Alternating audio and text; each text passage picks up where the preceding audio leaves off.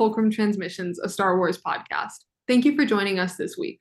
Episodes will typically be uploaded every Monday, and any changes to that schedule will be posted on our Twitter and TikTok at Fulcrum Pod and on Instagram at Fulcrum Podcast. So be sure to follow us on any of those for previews and information about upcoming episodes. Hi, my name is Sage. You can find me on TikTok and on Twitter at Sage Sandula and on Instagram at sage.sandula. And I use she, they pronouns. My name is Claire, and my pronouns are she, her, and you can find me on TikTok and on Twitter at Claire Crees. Um, today we're going to be talking about The Mandalorian. We are re entering our after show era. Uh, finally, before we start, we should say we're having a giveaway. Happy Women's History Month. Um, we talk a lot about women on this podcast, and we'll continue to do that always. But special month, giveaway. Thank you for listening and all that. Um, literally to enter, you just have to be following us on Instagram or Twitter or both. Um, and repost, retweet, repost on your story the post that says our giveaway. Um, yeah, you can also donate to um, really any women's charity you would like. Uh, but we also have a list uh, in our card and on our Twitter and on our Twitter thread that was recently posted. Um, so if you donate any amount of money to any women's charity and just send us a screenshot of your uh, donation confirmation, we will uh, put your name in five extra times. It's five extra entries. Um, so yeah, we have a really like diverse list of um, charities to donate to if you don't have one in your in mind already. Uh, and we'll put them in the show notes too. So this week the mandalorian has come out. We've watched it um, and there's a lot to talk about. There's a lot to talk about. We had our recap episode last week so we're probably not going to talk about previous seasons um, like giving recaps of those but yeah, it's gonna be so interesting with with me and Claire on this podcast. This is the worst possible combination of people to talk about yeah. the Mandalorian, guys. it really is. Yeah, we're gonna be kind of annoying. We always are, but it's about to get worse. Yeah, let's start. We're gonna try going chronologically. It's not gonna work because, well, yeah, it's not gonna work. Um, fighting about the like last ten minutes of this episode. Um, I'll start with uh, I am happy to see Grogu and Din reunited and like hanging out and Din being a dad. Very cute. We first talk about how the recap fully had scenes from the Book of Boba Fett in it. and I was like, imagine I wouldn't be able to tell you the difference. no, but like imagine if you didn't watch it and you were like, wow, I don't remember this. And then you see Din and Grogu together and you're like, hmm. yeah. They were at least gonna do a little like, here's what you missed on the book of Boba Fett, but it's okay. I watched it, so it doesn't really uh, matter to me. I can feel that it would matter to some people, but yeah, I'm sure that people were confused. yeah, anyways, getting into that first scene with the the children of the watch i have so much to say about this like sect of the mandalorian religion. I don't want to start complaining right off the bat okay? That's the thing like i really don't want to start complaining right off the bat we just got started. But i mean it was it was nice to see kind of this tradition um of bringing of making a youngling or a foundling into a mandalorian that's really cool. Glad we got that. There was a little um snake sea snake monster thing that tried to eat the kids. And I was like, okay, this is cool. Wow, this is a really long fight. Wow, it's still going. um, and, and then came in and blew it up or whatever. And then that's how he was introduced back to the armorer cool cool that's so cool um and then she kind of just said absolutely everything that was said in the book of Boba Fett. Okay, don't we think we're getting a little bit redundant? But I get it, like not as many people watched the book of Boba Fett. Maybe maybe that show should have been about Boba Fett. That's crazy. I I do also though feel that maybe she does need to keep saying that stuff because the last time she said all that stuff in the book of Boba Fett, a lot of people were like, "Wow, she's so right." Like I she's so correct. And I was like, "Guys, the entire point of that scene is that she is wrong." like that she's just saying stuff because like it's her like it's all like in her character to be saying all that. Yeah, doesn't mean we have to agree. And a lot of people failed to see that when she said it in the book of Boba Fett. So maybe this time people will think critically. I doubt it. to be completely honest, like if you if you miss the point already, you're probably gonna keep missing it. But you know, maybe maybe we got yeah. a few more. um, after after that happened, Dan was like, I will go bathe in the waters in the mines of Mandalore. And I forgot, I was like, this show is so extra and dramatic, and I love it. Like, I really do. Like, I'll be like, oh, that was an, an interesting line. And I'm like, okay, but it was funny. like, why is he talking like this? See, um, I think that's another thing is I already see people complaining, being like, Andor like ruined other Star Wars for me, like any, and I'm like, okay, yeah, Andor was really, really good. And I wish that some other Star Wars projects would be that good. However, Mandalorian is not supposed to be as serious of a show as Andor in any way. Like people are like, this dialogue is so unserious. Yes.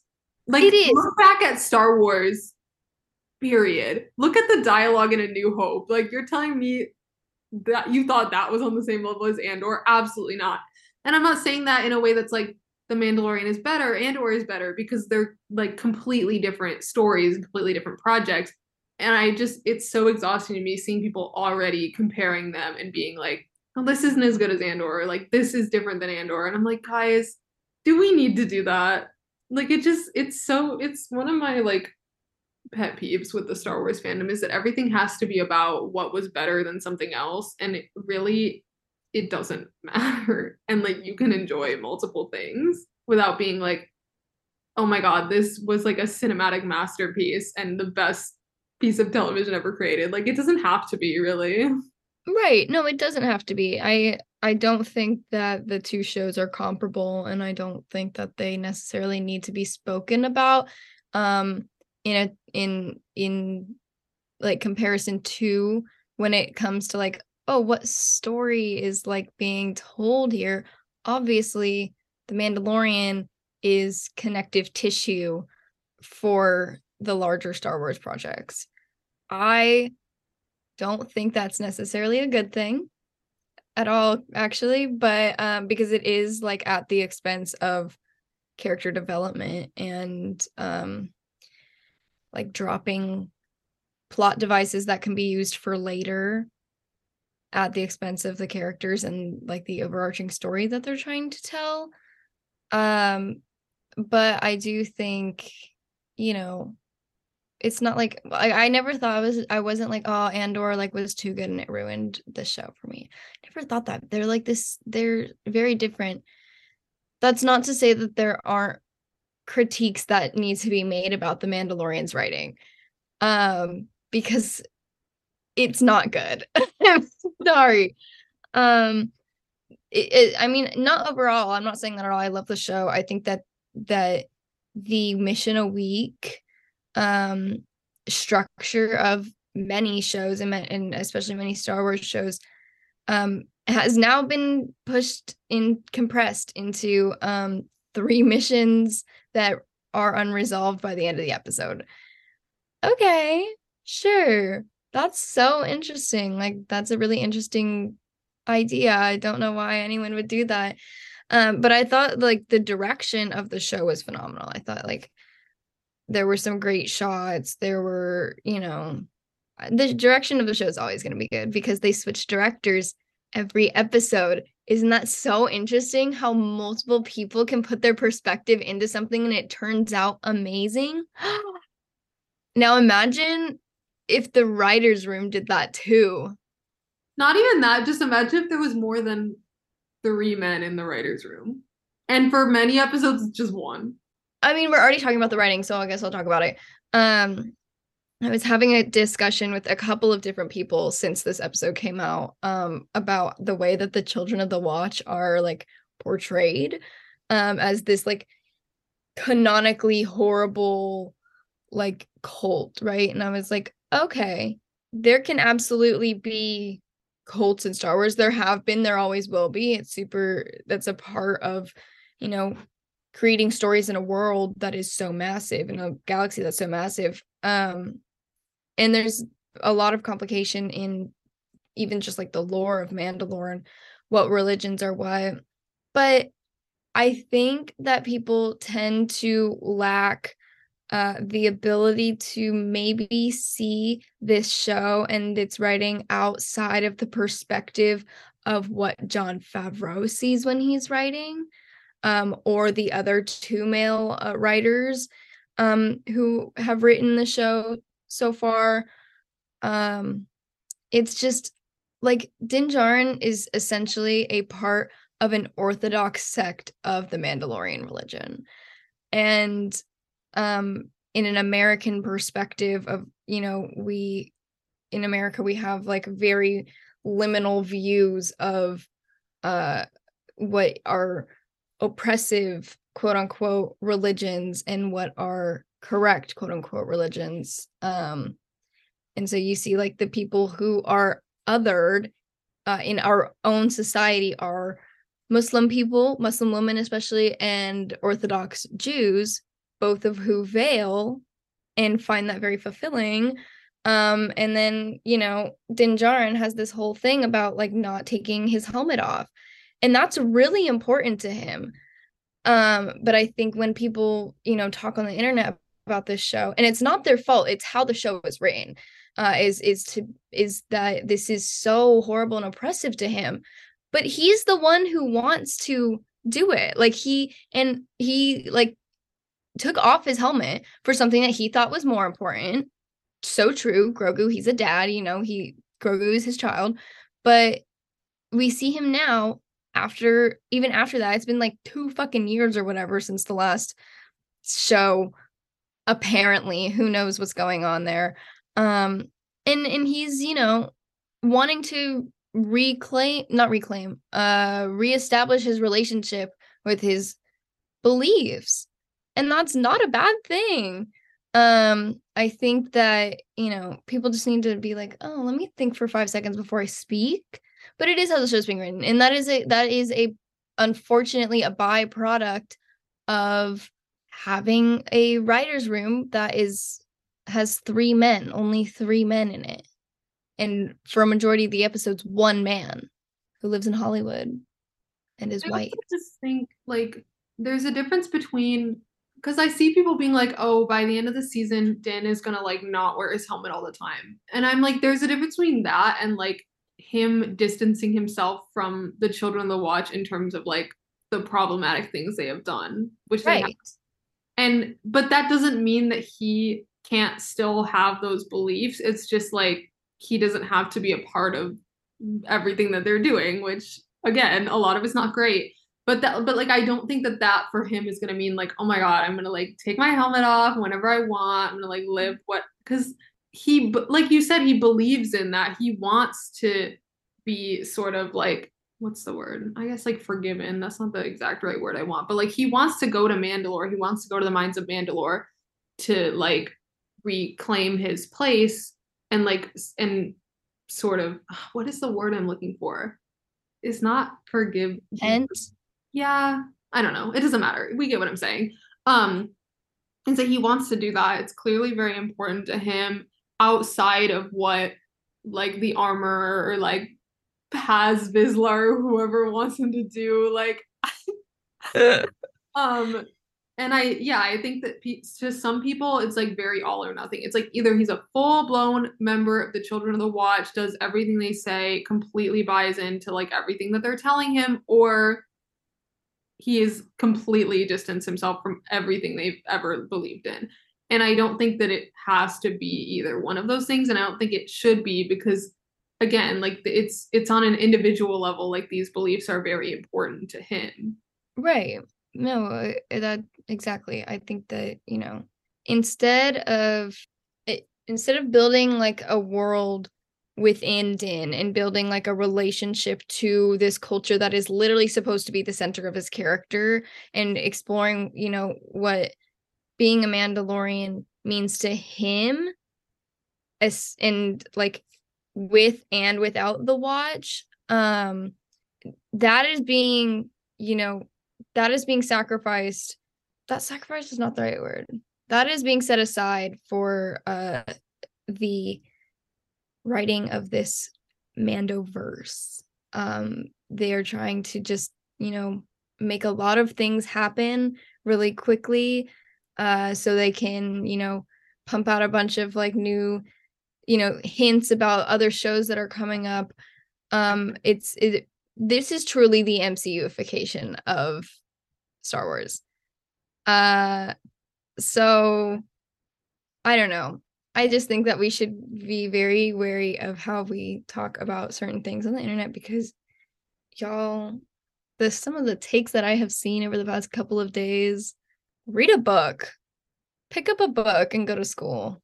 I the problem uh, also with like all the interconnectivity with like other projects is like okay, yes, I think that Din Djarin's story should be tied to the story of Mandalore because he is a Mandalorian.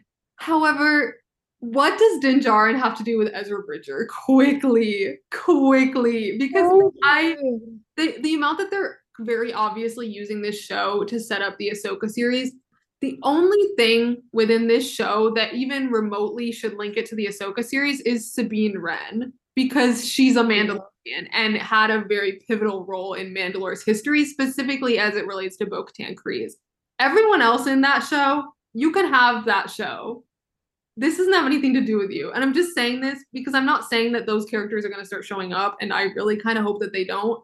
But like, even with Ahsoka Tano, she literally showed up just to be like, I'm not training Grogu. And also to be like, guys, there's a show about me coming out.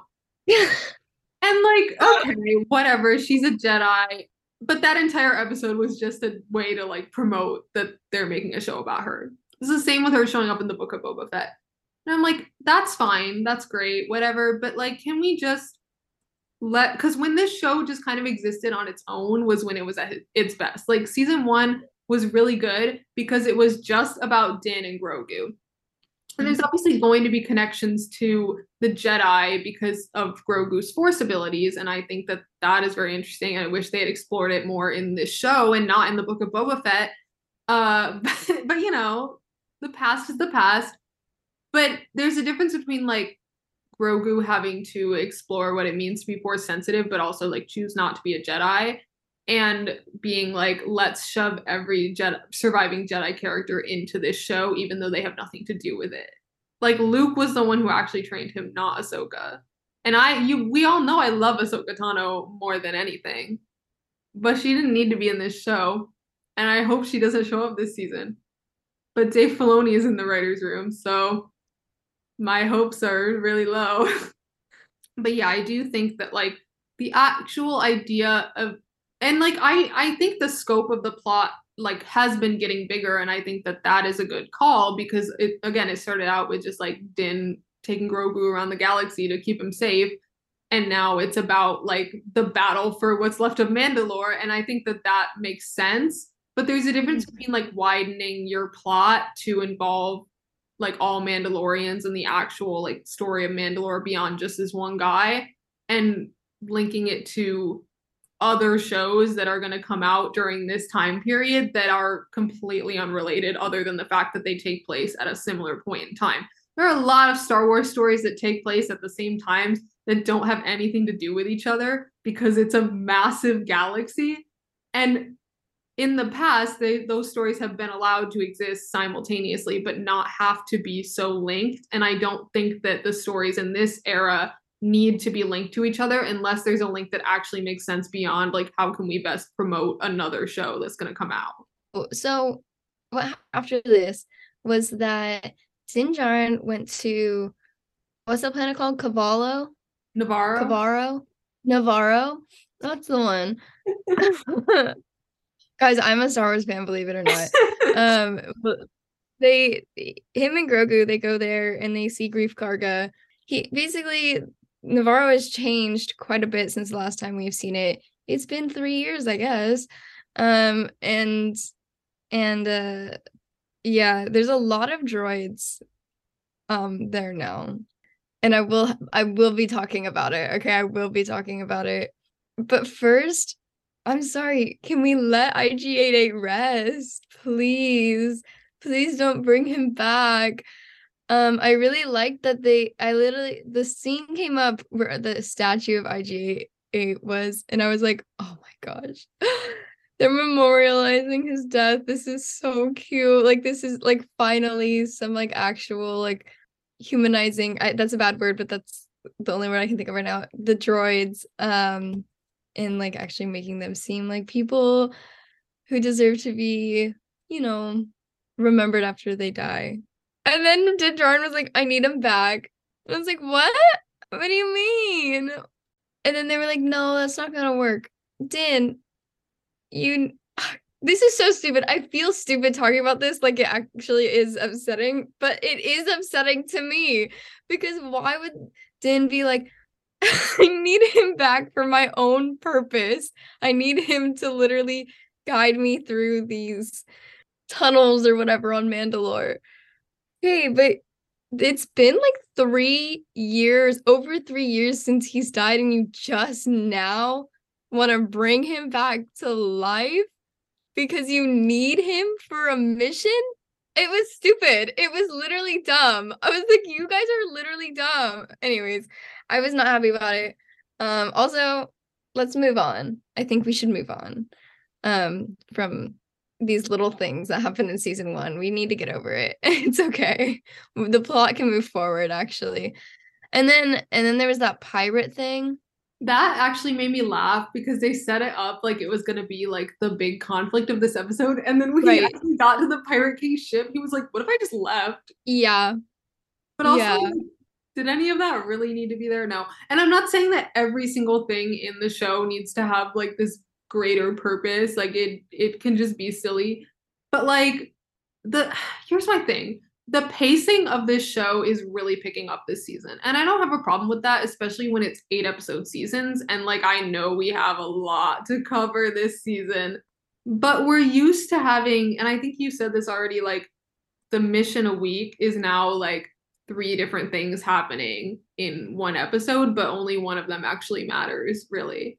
Yeah. And I don't, so I'm not like, oh my God, we shouldn't have anything in here that isn't like directly linked to the overarching plot. But I'm just like, I need to know what the plot of the episode is. Like, I need to know. If you asked me what this episode was about, I could tell you like four different things. And they would all be right because it was about a lot of different things. But ultimately, like, we ended up where we needed to end up. But yeah, the the pirates I'm sorry. I just thought it was so funny when he was just like, "I'm just gonna leave." Like, and they and they had this like this that like green the green guy mm-hmm. looked kind of cool, whatever, being like supposed to be like, "Oh my god, he's like this big bad pirate," and then he was there for like two seconds, and like, will we ever see him again?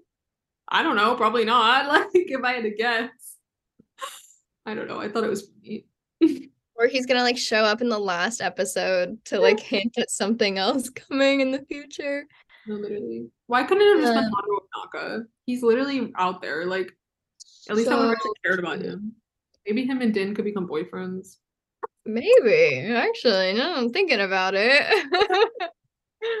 Anyways, yeah, oh, I thought Din Djarin's boyfriends though. Not gonna lie, when him and Greef Karga were interacting, I was like, because Greef Greef was like, oh my god can you please stay here? Like i'll give you a house i'll give you a job. Like i really just want you to stay here. Okay. Okay he has like six boyfriends. He can have one more. Anyways that scene where Greef and the pirate guy were literally just like looking at each other like about to unholster their weapons it was so long. But there was like two minutes of them just looking at each other it was like we can't expect there to be a Dave a project that Dave Filoni is in any way involved in without there being a quick draw, but like usually at least it has like significance to the plot. You know what I mean? Like Like when we had like Cobb Vanth and Cad Bane in Book of Boba Fett, like, okay. But this was just Mhm. some random pirate guy who we've never met before. I was literally watching with my friend and she was like, Are we supposed to know who that is? And I was like, No. He's just No. some guy. But they're trying to make it seem like he's so important. And I was like, Okay, can I just see Bo-Katan actually? Like, not to say that's all I care about, but it is. I'm just kidding. Guys, I love this show, not just for her.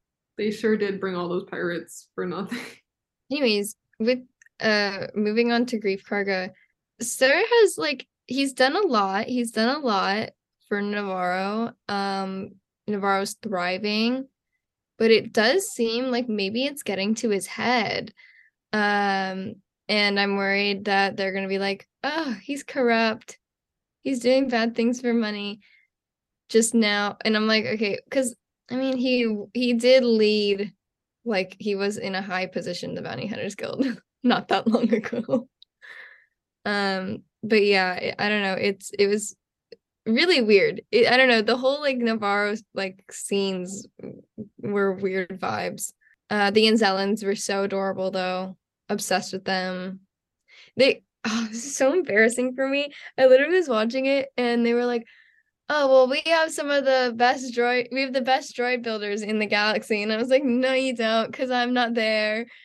And would you believe me if i told you i was an adult with a jaw My Um, favorite character in the episode was the Anzellan who hated Grogu.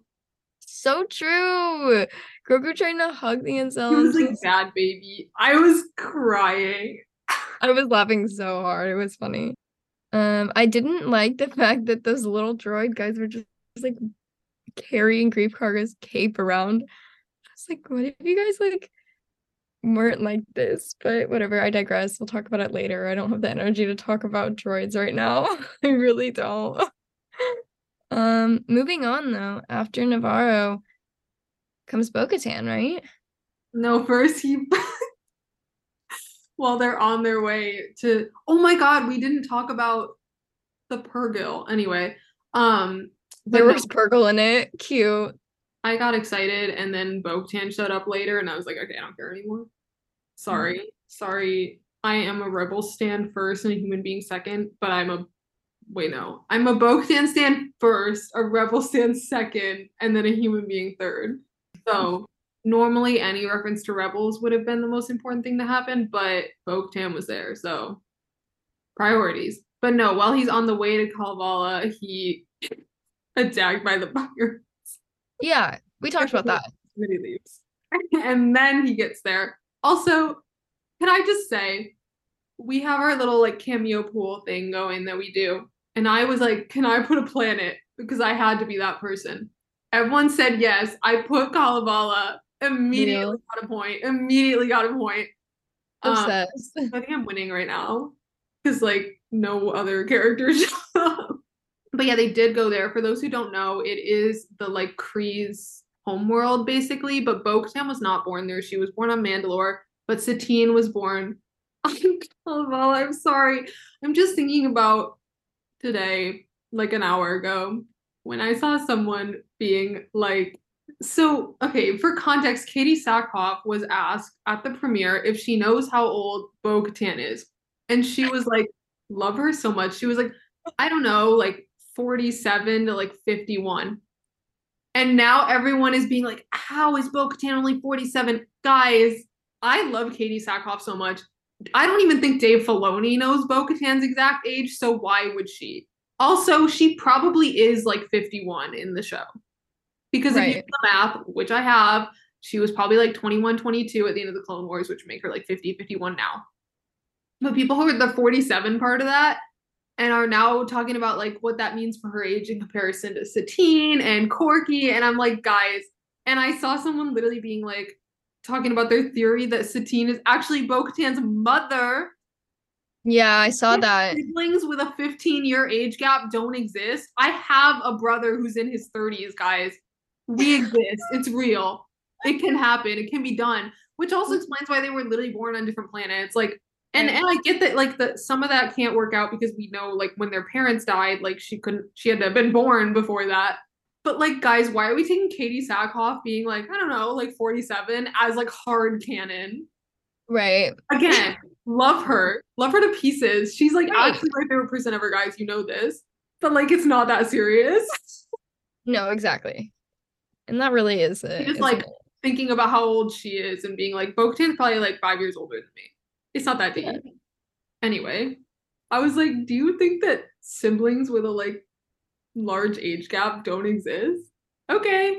Anyway, I forgot what I was saying. Oh, I was talking about how she was not born there. Anyway, it doesn't matter. The point is she's there now because she doesn't have anywhere else to go. Uh, because everyone abandoned her. Yeah, I have a bone to pick with all of Mandalore and every Mandalorian ever because like why are you not supporting Bo-Katan Kryze?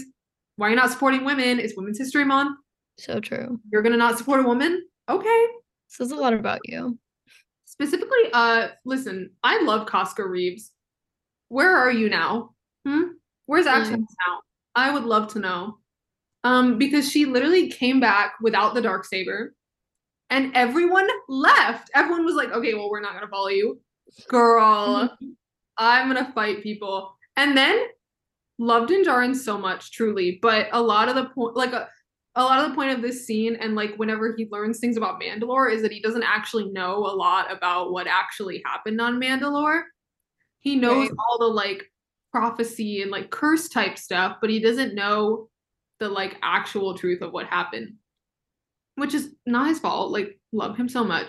However, when Bo- oh my god, when Bo-Katan was like talking about how all that stuff was nonsense and like it people were just gonna follow whoever had the dark saber anyway, and then was talking about how like the mines of Mandalore and like the surface of Mandalore was poison. He was like, "You just said you didn't believe in the curse. Make up your mind.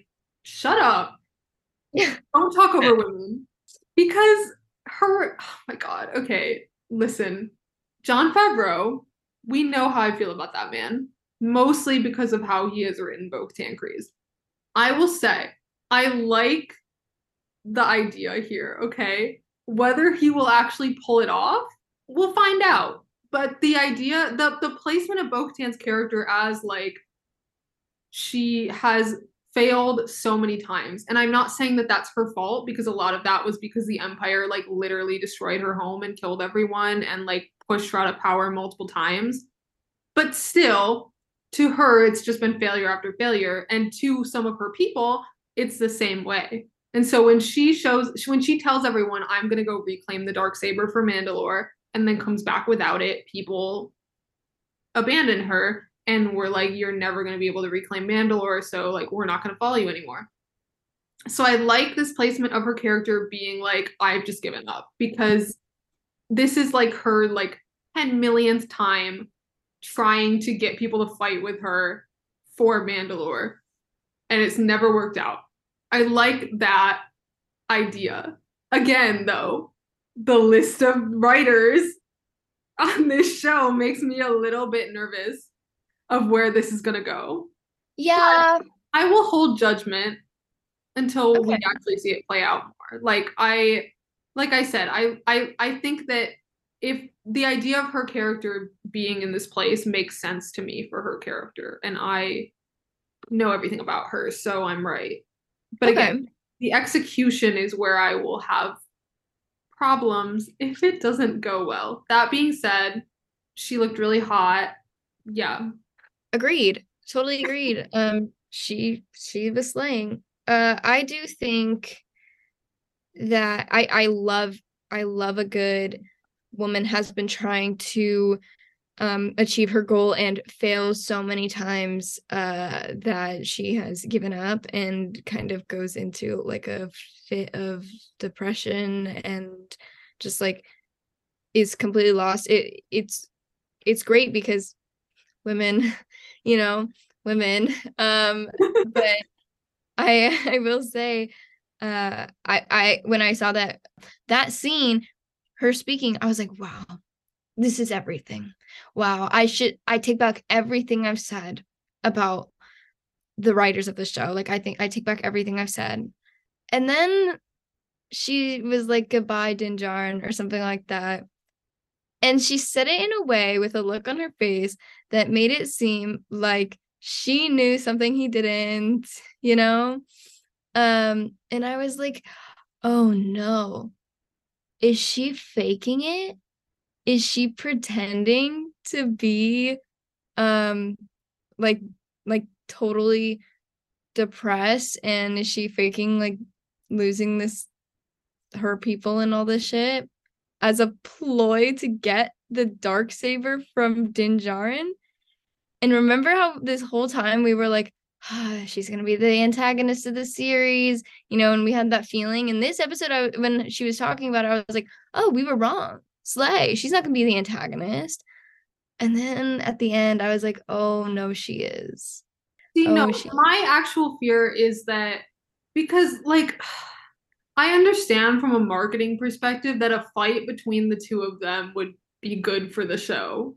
However, I don't want that because I know that it would be a thing where it's like she's just so angry and she hate she hates him so much for having the dark saber and she's so fed up that she just challenges him to a duel, which I personally wouldn't like.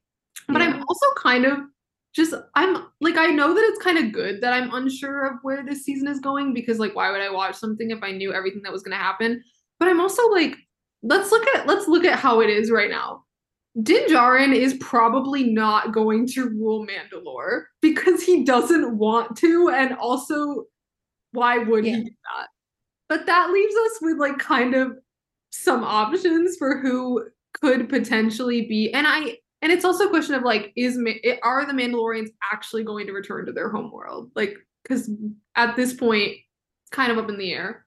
But I don't want a situation where she challenges him out of spite, which based on the handling of her character in season 2, I can't rule that out. I can't be like they wouldn't do that because we know who's writing this show. And I've watched the other Star Wars things that he's written that have women in them. Yeah, um, I have watched them. So the expectations are kind of low. I don't know. It just it made me sad to see her like that because I obviously care a lot about her. Um and so I I do like the idea of her being completely alone and everything is very sad to me and it will be sad for me to watch the series um if we're going in that direction.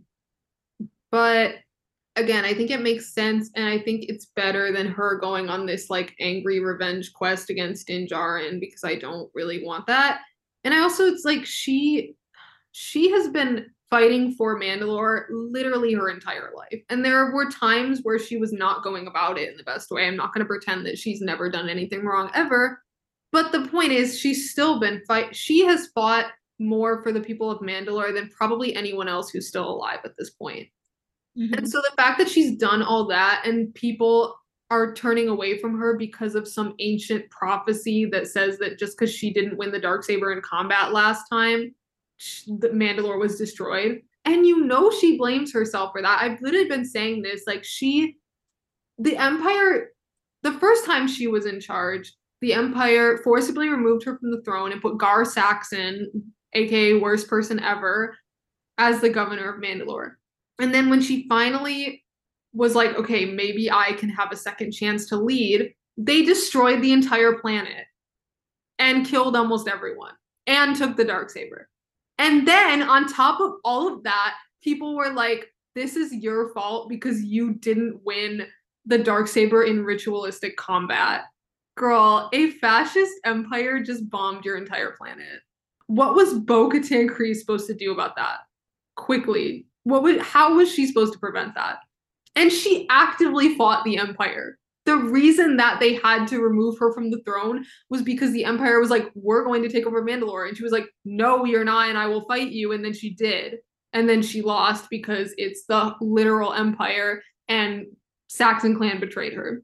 And so just I literally wish that people wouldn't talk about her because she is now at a point where like she did all that and people are still like you don't have the dark saber so we're not going to follow you. And that's why i love that line where she's like you go ahead and lead them. Like wave that thing around and they'll do whatever you say because she's finally realizing that people never actually cared about what was best for mandalore. They just cared about this sword. And like i and it's the same way with when people are like why wouldn't she like respect Maul's claim to the throne after he won the dark saber, it's because he was not going to be good for Mandalore. He never cared about the Mandalorians. He never cared about them at all. And so the fact that some of them were like, well, but he he won the dark saber, so like we're gonna follow him. Like that's what that's what our like tradition says we should do. And she was like, no, I'm actually going to do what's gonna help us. And that is why she is where she is now. And so I think that she's so right to be mad because I would be too if I were her. I'm mad on her behalf that that like she still can't get anyone to support her. And it's beyond just like oh, they don't want to follow her personally. Like, whatever. The point is, the reasons they don't want to follow her are not anything to do with her actual leadership and everything to do with the fact that Din Djarin has the dark saber and she doesn't. I forgot where I was going with this. Yeah, I have a lot of thoughts about her. I will say though, I got really excited when I was watching the credits and it was like starring Pedro Pascal and Katee Sackhoff. So true. I do appreciate that. I do uh, appreciate that, that finally my girl is getting the time in the spotlight that she deserves and some people are really going to hate that but good yeah. i feel like she's going to be just as much of a main character as as Din Djarin is which can go either way i'm not saying it's a good or bad thing because we don't know yeah absolutely i do at least appreciate that we're not starting from a place of the two of them actively fighting each other, which is what I thought was going to happen based on everything. Oh, my original point was about who is going to rule Mandalore if they do reclaim the planet, which I don't remember what I was going to say, but it's not going to be in Din Djarin, probably. People saying it should be Grogu. I get it. I get the like Jedi Mandalorian thing, like because this all started with a Mandalorian Jedi, and so if it ended with one, However, Grogu's a baby. And also, they've been criticizing Bo-Katan this whole time for like laying claim to the throne based solely on her like name and her bloodline. So I like why would they let Grogu do the same thing? But again, that just leaves us as Din Djarin, and I I don't know. I don't know. I just don't know how this is gonna go. I have concerns. Yeah, I'm not gonna make a judgment off of the rest of the series based on one episode it's fun. It's fun to watch. I enjoy always enjoyed enjoyed Din Djarin and Grogu. I love that little shit. Just thinking about Bo sitting on that throne, man. Also, we know that there's more scenes of her sitting on that throne because as someone who went through all the original trailers and pulled every single shot of her, there's some we haven't seen. Thank God. Love. No, like Love I was having like a full body reaction to that scene. I was like, oh my god, guys, that's my wife. I just can't wait for to start kissing women. Real, so true. But I guess another woman. I'm if she if she gets a female love interest, I'm gonna be like those people who hated um what's the woman's name in season one who flirted with Din Djarin? I'm gonna be like that. uh the people we were really talking about how much we hate last week, but it's yeah. different if it's me because that's my wife. Okay, let's let's clear that up. I'm I'm kidding, guys. I would never hate on another woman because she got to kiss Bo-Katan Kryze and I didn't. Especially if the woman was Fennec Shand. Yeah. So true. Let's make it happen. Ming Na Wen was at the premiere. I know that she is playing or she, that Fennec Shand is going to be back and also in a relationship with Bo-Katan Kryze. Jon Favreau me, guys. He told me when he also was telling me that Bo-Katan was in her 90s. Stop. Stop. are still believing. I could not have been more obviously a lie. I also already see people hating on her. I saw this person who was literally a woman, embarrassing that you would say this about another woman, being like, Bo-Katan's like depression and and like like uh, like acting like she is is already getting so tiring. Just shut up. One, it's been five minutes. She was on screen for like maybe five minutes. Two, I'm sorry that she's a little upset because her entire got destroyed. I'm sure that if you were in that situation, you would be fine. I'm sure you would. Yeah, I remember when I said I wasn't going to get involved in online discourse. Yeah. I lied. I've already been arguing with people about her like every single day, especially because half the time it's just people being like, remember literally her first appearance in the Clone Wars? And I'm like, guys, it's been like over 10 years. Maybe Yeah. we could talk about what she's doing now. So true. Also, I just love Katee Sackhoff so much. Slander on Bo-Katan is a little too close to being slander on her, and I'm like, no. I understand that Bo-Katan is a fictional character. However, Katee Sackhoff rules do not apply if I see anything bad about her. I'm so obsessed with her. Every day I get mad because I remember that she's going to Star Wars Celebration, and other people are gonna meet her. Yeah. I just remembered that um we don't know who Korkie's mom is. yeah. Well, that it's- Bo-Katan's mom is Satine, so Anyways. I really don't get it. I really don't get it. This is almost as bad as when someone said that their theory was that Omega was a younger Bo-Katan Kryze. And I'm like, putting aside the fact that Bo-Katan exists in canon as a teenager who looks nothing like Omega, No. why would you even People think need to get? Omega's name out of their mouth for real. Stop talking about my child. God, I was like, I was like, we literally saw Bo-Katan in the Clone Wars as like a 20 year old, Yeah. and then we saw Omega as like an eight year old at the same time. obsessed. Obsessed. Oh, it's so funny. Why are Star Wars fans so obsessed with two women being the same person all the time? Mm-hmm. Like this is like when people were like, "Oh my god, Cleya from Andor is Sabe." Yeah, they're literally like, oh, we Guys, we barely have any female characters as it is. Stop trying to combine them. Stop trying to make them into one person. Also, like, tell me you don't actually know anything about these characters, because how would Bo-Katan go from being in Death Watch to being Omega to To being a clone. Okay, You sure. cannot possibly be serious right now. There's Oh, concrete canonical evidence to disprove that theory. Thank you so much for listening to Fulcrum Transmissions. Please feel free to send us questions. You can DM them to us on Twitter, Instagram, or TikTok. Also, if you have any girl bosses you'd like us to do an episode for, you can send them in as well. If you enjoy our podcast, please leave us a rating on Apple Podcasts and Spotify. We'd really appreciate it. Once again, thank you for listening, and we hope you enjoyed this episode.